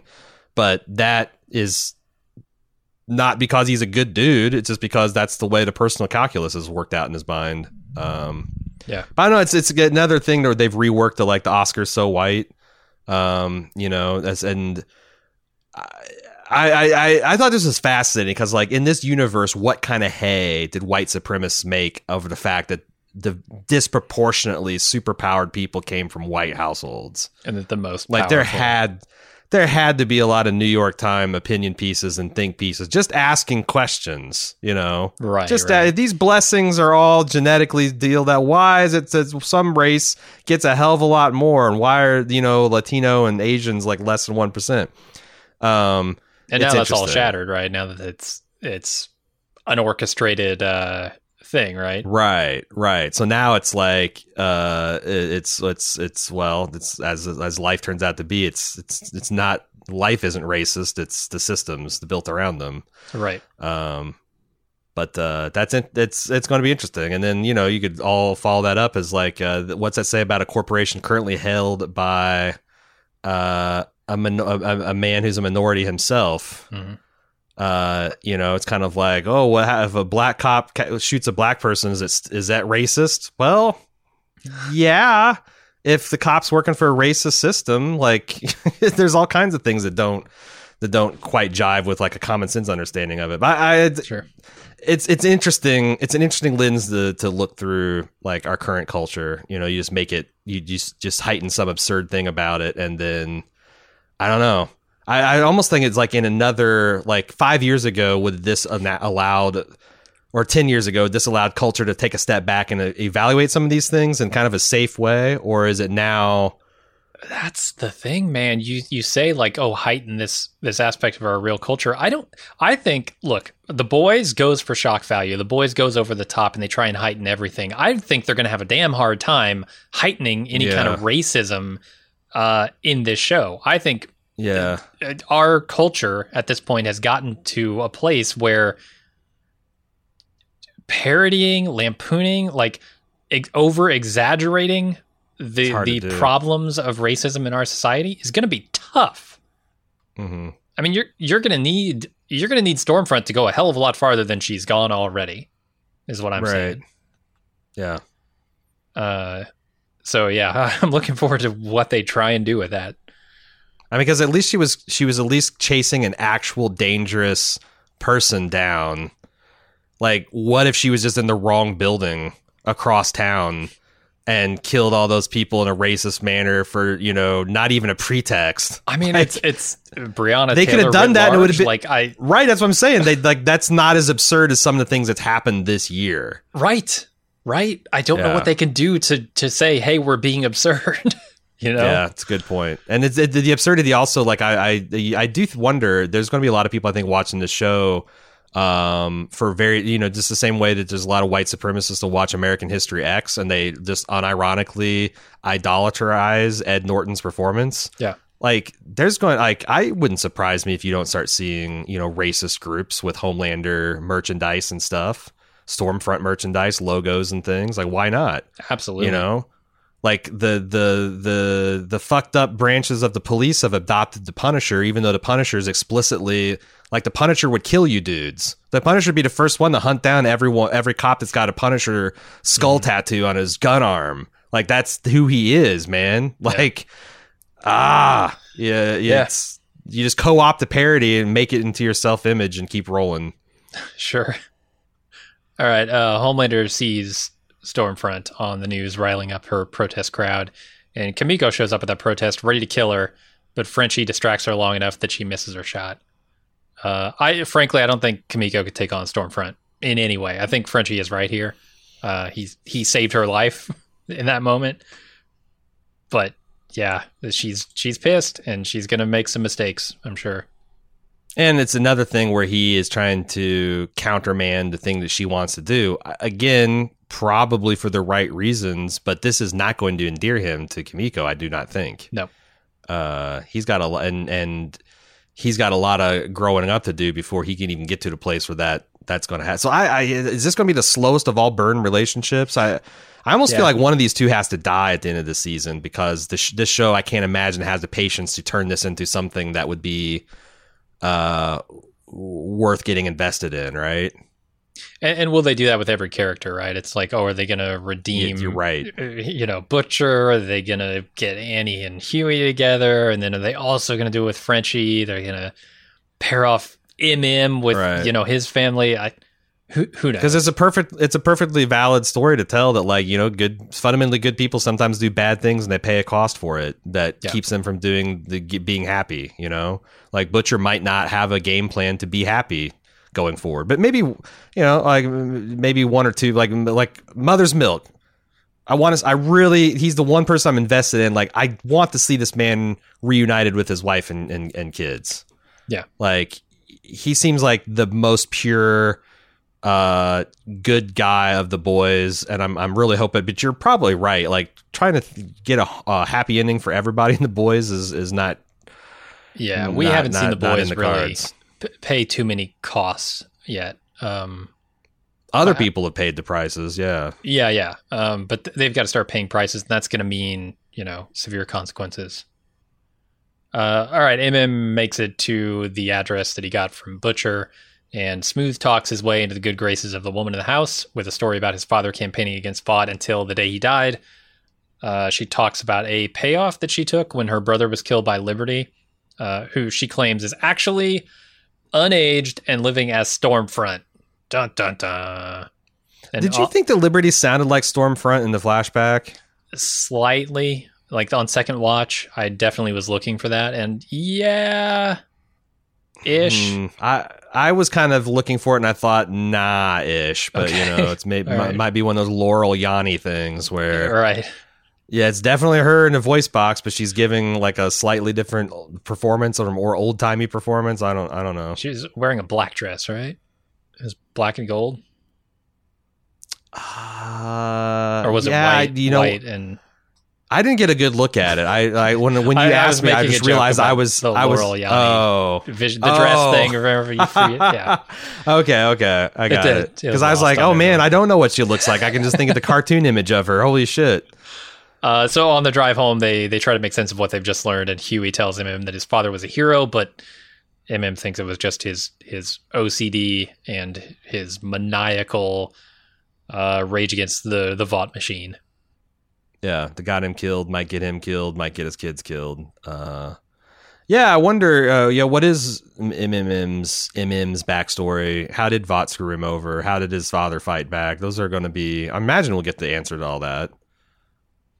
Yeah, um, I, I do wonder. Uh, they're, they're trying to you know make sense of all that. Do they have they considered the possibility that this is like Stormfront's daughter, uh, or sorry, Hmm. Liberty's daughter is Stormfront? Um, I, I mean, Yeah, the idea of a superhero that doesn't age is pretty powerful. Like if your superpower could just be patience, uh, that might be an interesting Interesting. thing.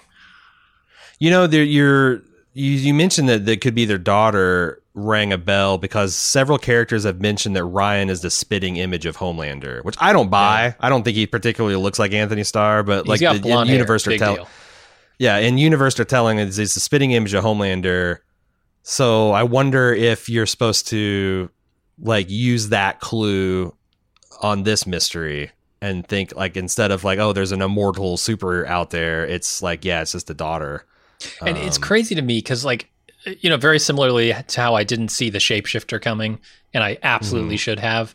I have Mhm. never, even though Homelander and Ryan exist as father and son soups, I have been assuming that Ryan is somehow the first soup baby, which is almost impossible, right?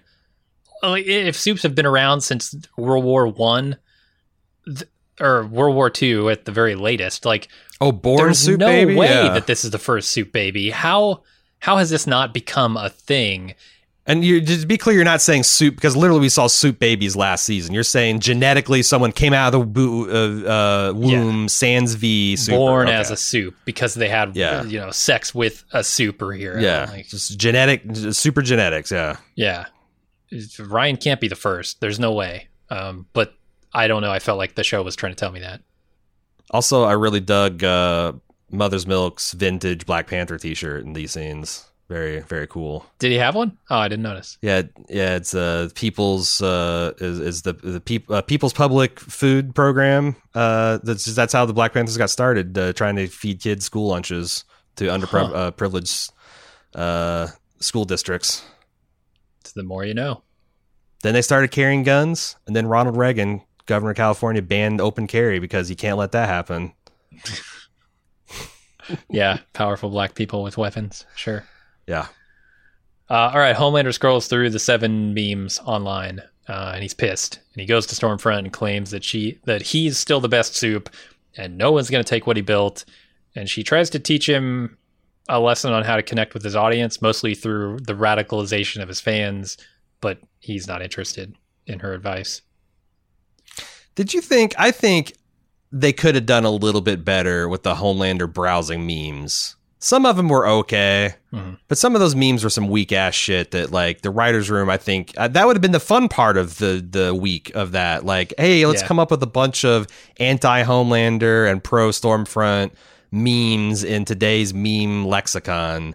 Oh yeah, But they were mostly kind of weak sauce, uh, which, to be fair, a lot of d- memes are dumb shit anyway. And if you're just pounding them like Homelander is, you're going to get some duds. But I don't know. I, I was like wanting to. I, I went. I started freeze framed like, oh, this is going to be a real treat. Like all these. No, they're not really. They're just literally someone said download a couple memes off of Reddit, the front page of Reddit, and then just literally rework them into Homelander shit. Uh, Yeah.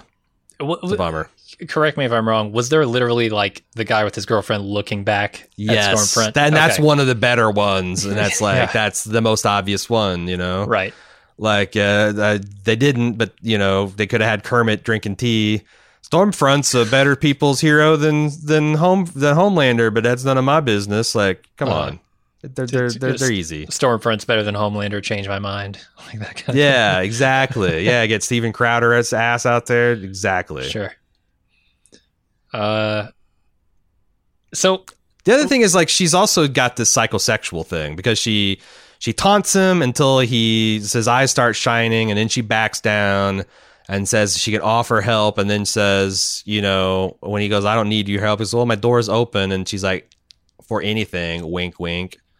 Come over to my Okay. port sailor. Uh, if you got a storm. I I do you think that uh I don't know, are they gonna kill each other or fuck? I, frankly, I'm asking myself why he hasn't killed her already. Uh, I, I don't know honestly what he needs with any of the seven at this point. Um, How would they explain that? that's the thing. Other than like, oh, it would hurt his public image. Why Right. doesn't he just murder a bunch of soups? Yeah, if, if she ever gets assigned to go to the Homelander to take down a super terrorist or a super villain, I would be on high alert if I were her because Yeah. the idea you're just gonna go missing in action is pretty high. Mhm. And uh, tribute for you being sung by Starlight and pretext for uh, ever broadening war. Yeah, no, I can s- totally see that. Uh, so Becca comes back to the bridge where Butcher is and tells him that she's not leaving uh, this compound because she doesn't believe the Butcher wants to be a father to her son.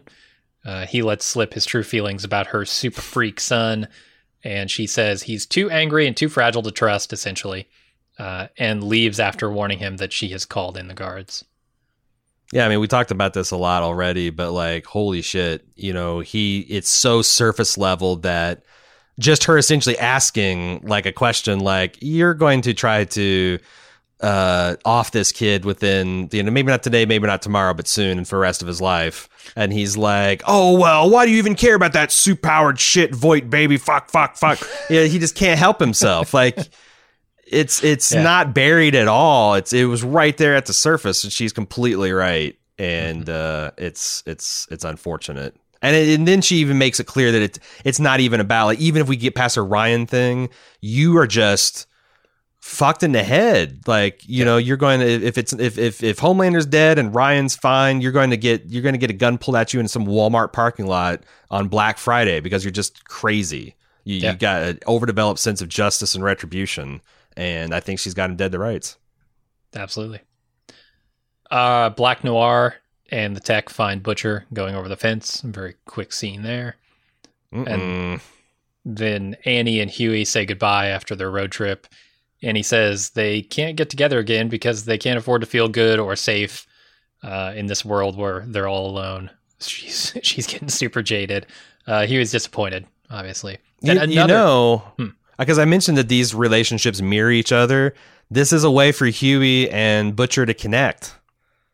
Their women Both have reject- both yeah. essentially rejected them because of their involvement in this outfit, and that shared sacrifice Man. might be. I could see a drinking episode where they get some, sh- you know, work through some shit. Maybe They'd have to be, uh, but mind-bendingly drunk, just blackout. like for Butcher to ever reveal anything of himself to Huey, like because Butcher views Huey as this beta cuck, like fucking, he- right? you know, he's a a child uh, in Mhm. Butcher's mind. I there's no way he's going to open up to him unless unless he's blind drunk. Then maybe, Yeah, and then you can It's start to build a forward for- relationship from there. yeah. It's something they both have in common. You're you're not wrong. Yeah, absolutely. Um, another shot fired at Almond Joy with this John Wayne Gacy comment. Used to hand those out to kids. Yeah, now I'm a fucking mass murderer psycho. God, that's like I like coconut and almonds. All right.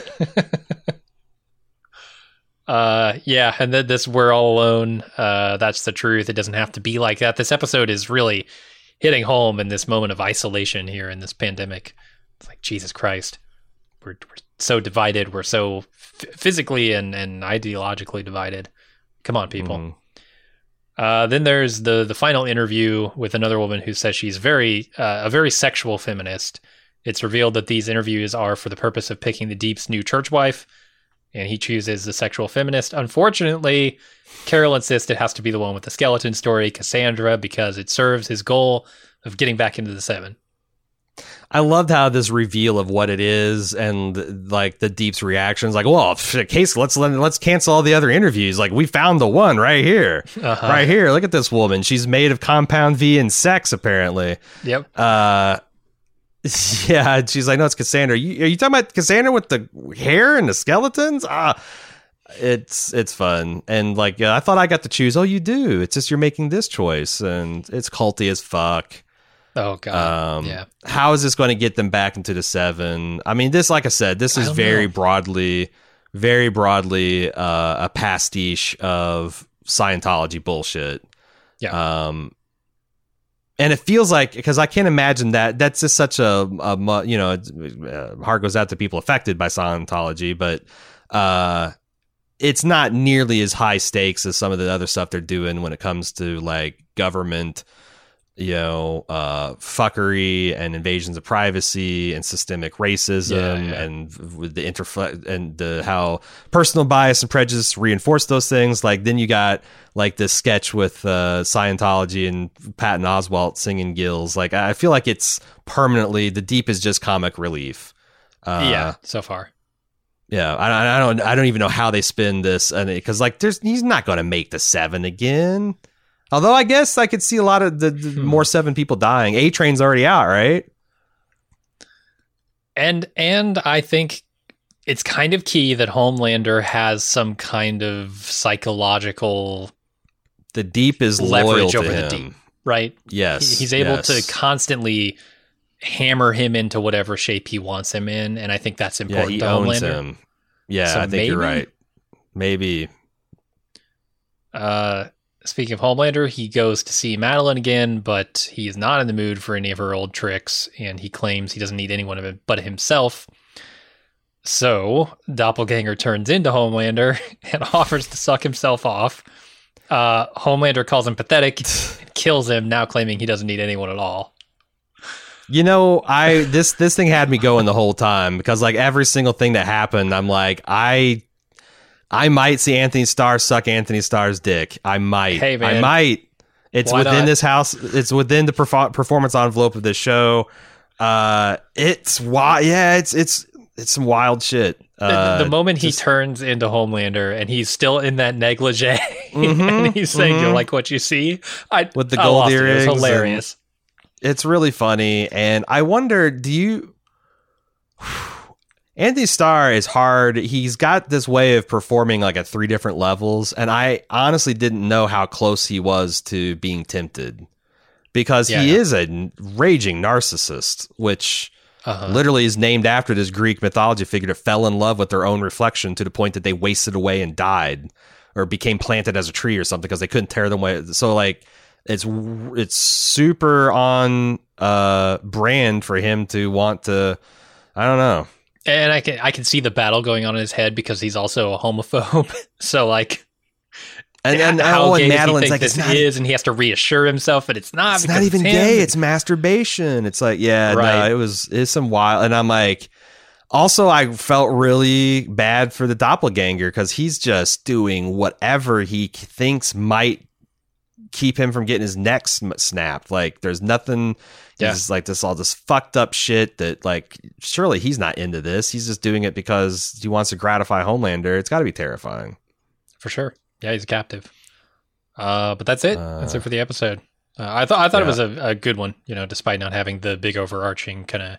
So, so next week, if Madeline shows up again, it's got to be a robot or a genetic manipulation or something. We've another already- shapeshifter replaced You think? by I don't know Shifty, Shifty the superhero who shifts shape. Gangle Gangledopper is going to Yeah. come in. It turns out, uh, yeah, no, I, I, I, because he keeps making the same fundamental mistake, though, right? Like he doesn't say he needs anyone, but he's just gaping black hole of need, and he keeps Yeah. killing the things that give him this these surrogates, uh, sources of love, Mhm. and um, I don't know. He'll probably move on just beating the holy hell out of Stormfront or fucking her or something. Yeah, we'll see how it goes. Yeah. I can't wait for next week's episode. FX is adapting James Clavell's best-selling novel Shogun into a 10-part miniseries this spring. Set in the shogunate period of Japan at the turn of the 15th century, Shogun depicts the rise of a feudal lord to shogun, as seen through the eyes of a shipwrecked English sailor. It's loosely based on the real-life exploits of William Adams and Tokugawa Ieyasu. Shogun has already been successfully adapted back in 1980 with a widely acclaimed miniseries starring Richard Chamberlain. Featuring intricate plots, political scheming, complex characters, and thrilling action. This time, husband and wife team Justin Marks and Rachel Kondo try to recapture the successes of the novel and early adaptations while increasing the levels of historical and cultural accuracy that are often perceived as flaws of this and similar works. starring Hiroyuki Sanada from The Last Samurai, Mortal Kombat, and John Wick 4, with Cosmo Jarvis of Peaky Blinders, Raised by Wolves, etc., joining the truly massive cast required to bring this complex world to life. Join Aaron and I each week as we deep dive into each episode, uncovering the mysteries, the intrigue, and the glory of Shogun. Shogun premieres on FX Hulu Tuesday, February 27th as a two part debut. Our podcast will release each Thursday thereafter. Get our Shogun coverage by searching for Bald Move Prestige in your favorite podcast app.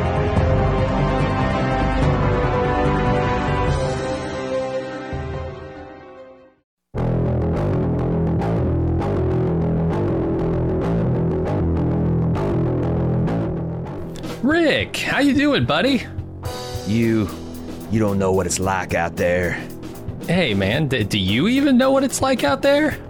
No, n- not really. I've been mostly kind of flying around in helicopters, carving likenesses of Michonne into cell phones, that kind of thing. W- What is it like out there? Oh, well, I think it's time to find out, man. Last I saw your wife, Michonne, was out uh, following a giant wagon train. That that sounds pretty weird, but it seems like a family-friendly outfit. I mean, she's got RJ and Judith with her, right? Um, actually, she kind of left them to be raised by Negan and Daryl. Well, crap. Hold on, let me get my boots. All right, well, Rick is getting ready. Aaron and I are too. We're preparing to once again recommission The Watching Dead out of mothball status to find out what's going on with Rick and Michonne, the ones who live. The six part miniseries premieres Sunday, February 25th on AMC, and we'll be ready with our full episodic coverage each Tuesday. And afterwards, who knows? Maybe we'll check out Dead City. Find our coverage for The Ones Who Live by searching for The Watching Dead or Bald Move Pulp wherever you listen to podcasts.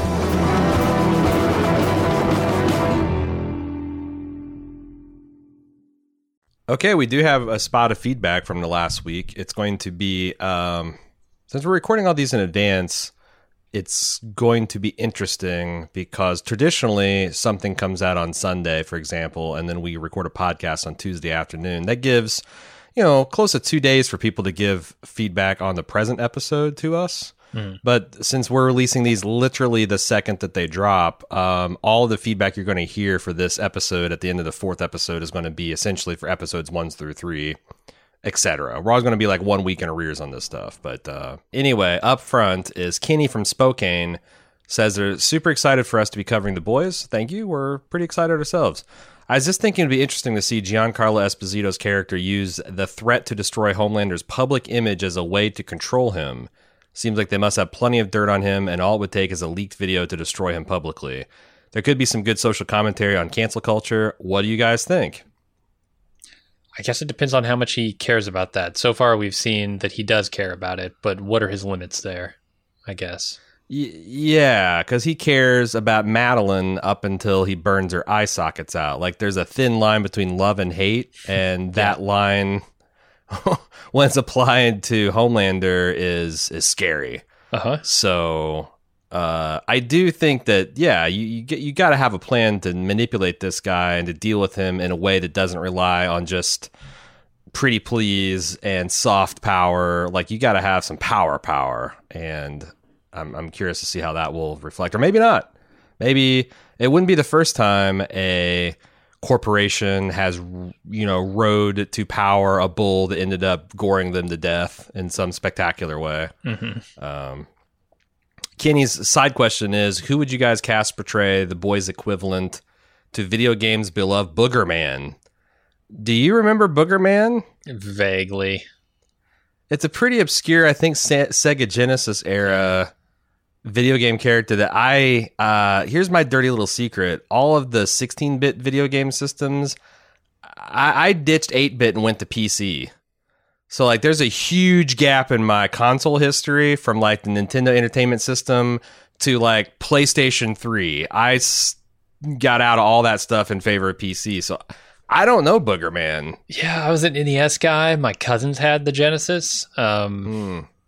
but I feel like the That's a- name is evocative enough that you just cast Paul Giamatti and you're done with it. That's a pretty good Booger Man. uh, I was going to suggest Badger from Breaking Bad. Yeah. He seems Yeah, like he could be a one. booger. Yeah. Um, thanks for listening. Robert W says you have to imagine that Stan Edgar and Vought have had some kind of backup plan for a rogue super other than just try to talk him out of killing us all. Right? Right? You gotta have Yeah, you gotta have a stick because to go with the carrot. I mean, Compound V is a synthetic drug that they've created. You create the Superman, you're gonna want to have the kryptonite also created, right? Like Mm. Mhm. I- at least you know a cautious company would. And I don't, I don't know. We're talking about like a bunch of leftover Nazi scientists and and a lunatic. So I, I don't know what precautions they have in place, but you know, you create the compound, you create the anti-compound alongside it. Yeah. I would hope. Yeah, I mean that's the thing with uh, the Nazis. Half of them had syphilis, half of them were addicted to methamphetamines, and then there's a, Wow. There's a, probably a lot of overlap there too. Uh huh. of meth addicted syphilitic uh, brain being eaten kind of types. Uh, Robert continues, I'm hoping to see some kind of compound V neutralizing agent Yeah. or some kind of clone trooper esque brain implant that would at least somewhat even the level playing field against Homelander, or else. Uh, even if everything the boys want to happen comes to fruition, Homelander can just kill the president and declare himself king of the world. Mhm. Uh, yeah, that would be interesting. Some kind of like Order 66 mental conditioning that they did as babies that they can, you know, Like a Manchurian- Anti-candidate, like kill Yeah. yourself kind of thing. I don't even know if Homelander Yeah. could kill himself. Uh, cannot self terminate. No, I, I like an, a compound V neutralizing agent. That would be very cool. Something that rapidly breaks down the compound in their body and renders them mortal. Um, a condition, or like, or, or like, what if you had some kind of literal explosive device? Like, what what could what what explosive device could sever Homelander's C three four vertebra? Right I don't like know. the, the right shape char- shape charge internally like that that fucked up uh, translucent man's diamond skin you know getting something on the inside of him yeah, yeah. Maybe he's got the same weakness. yeah but yeah something i i, I gotta imagine that the more powerful the super the bigger the stick that that stan holds uh over their head he then wants to pivot to what's Vought's explanation for owning all of the country's superheroes? If their cover story is they're born naturally, how did Vought come to find and control all of them? Uh, I don't know that that's true. They control the seven, who are by far the most popular. I think, you know, guys like uh, Mesmer and and Gecko are out there just doing their own thing.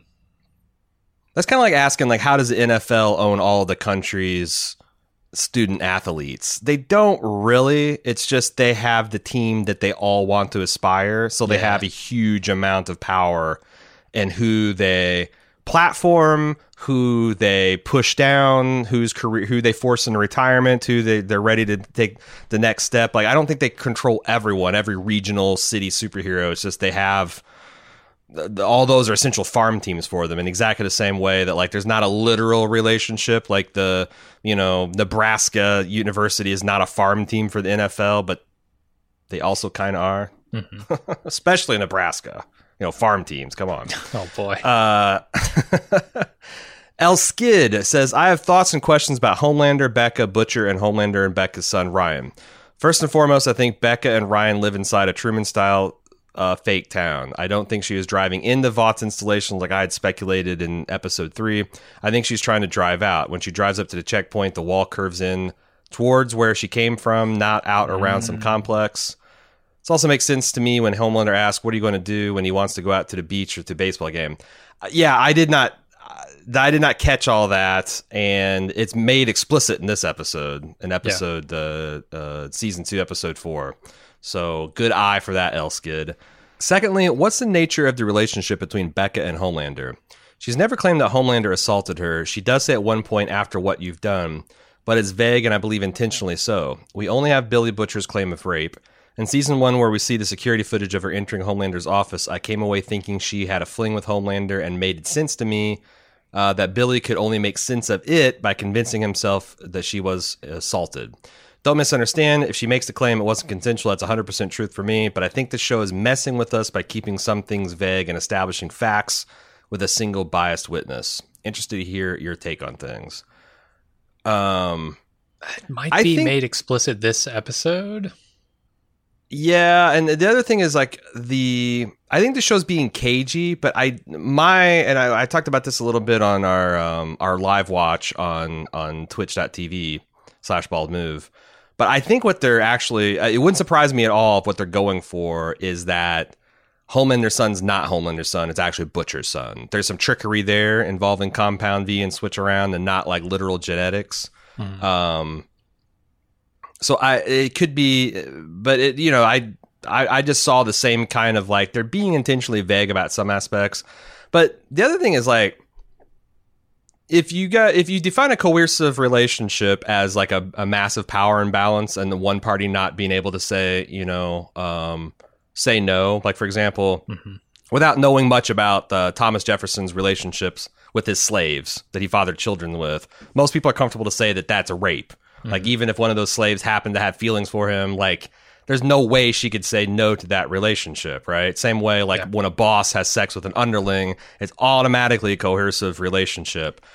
And makes you ask the question, can Homelander have a consensual relationship with any mortal? you know? Sure. Like like a truly consensual, non-power imbalance, non-exploitative, non-coercive relationship, especially knowing that s- he's psychopathic and likes to get his way or kill people. Uh-huh. Like it's kind of like it reminds me of um uh shit, who's the guy on um, Always Sunny? The, the implication of Dennis. Dennis, yeah. You know, like boats are a good move to make moves on a lady because you're out there in the middle of the ocean, you're so far away, no one can see or hear. There's an implication. Well, what's the implication, Dennis? Uh, You know, like I feel like the Homelander, the implication is like, yeah, well, you could say no, and he could burn your eyes out of the socket. So, can you say no? Yeah. Uh, yeah, I mean, you're definitely right with what we know about him. I feel like his public image is such that people wouldn't necessarily be afraid to say no to him.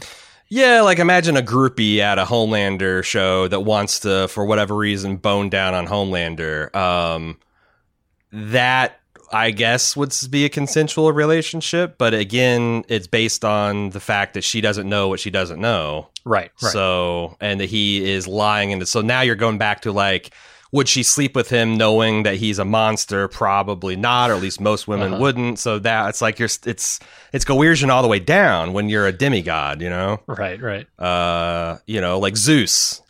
Uh, he shapeshifts into a swan and rape and fuck some woman. It's it's still rape, you know. It's it's yeah. We all understand this, right?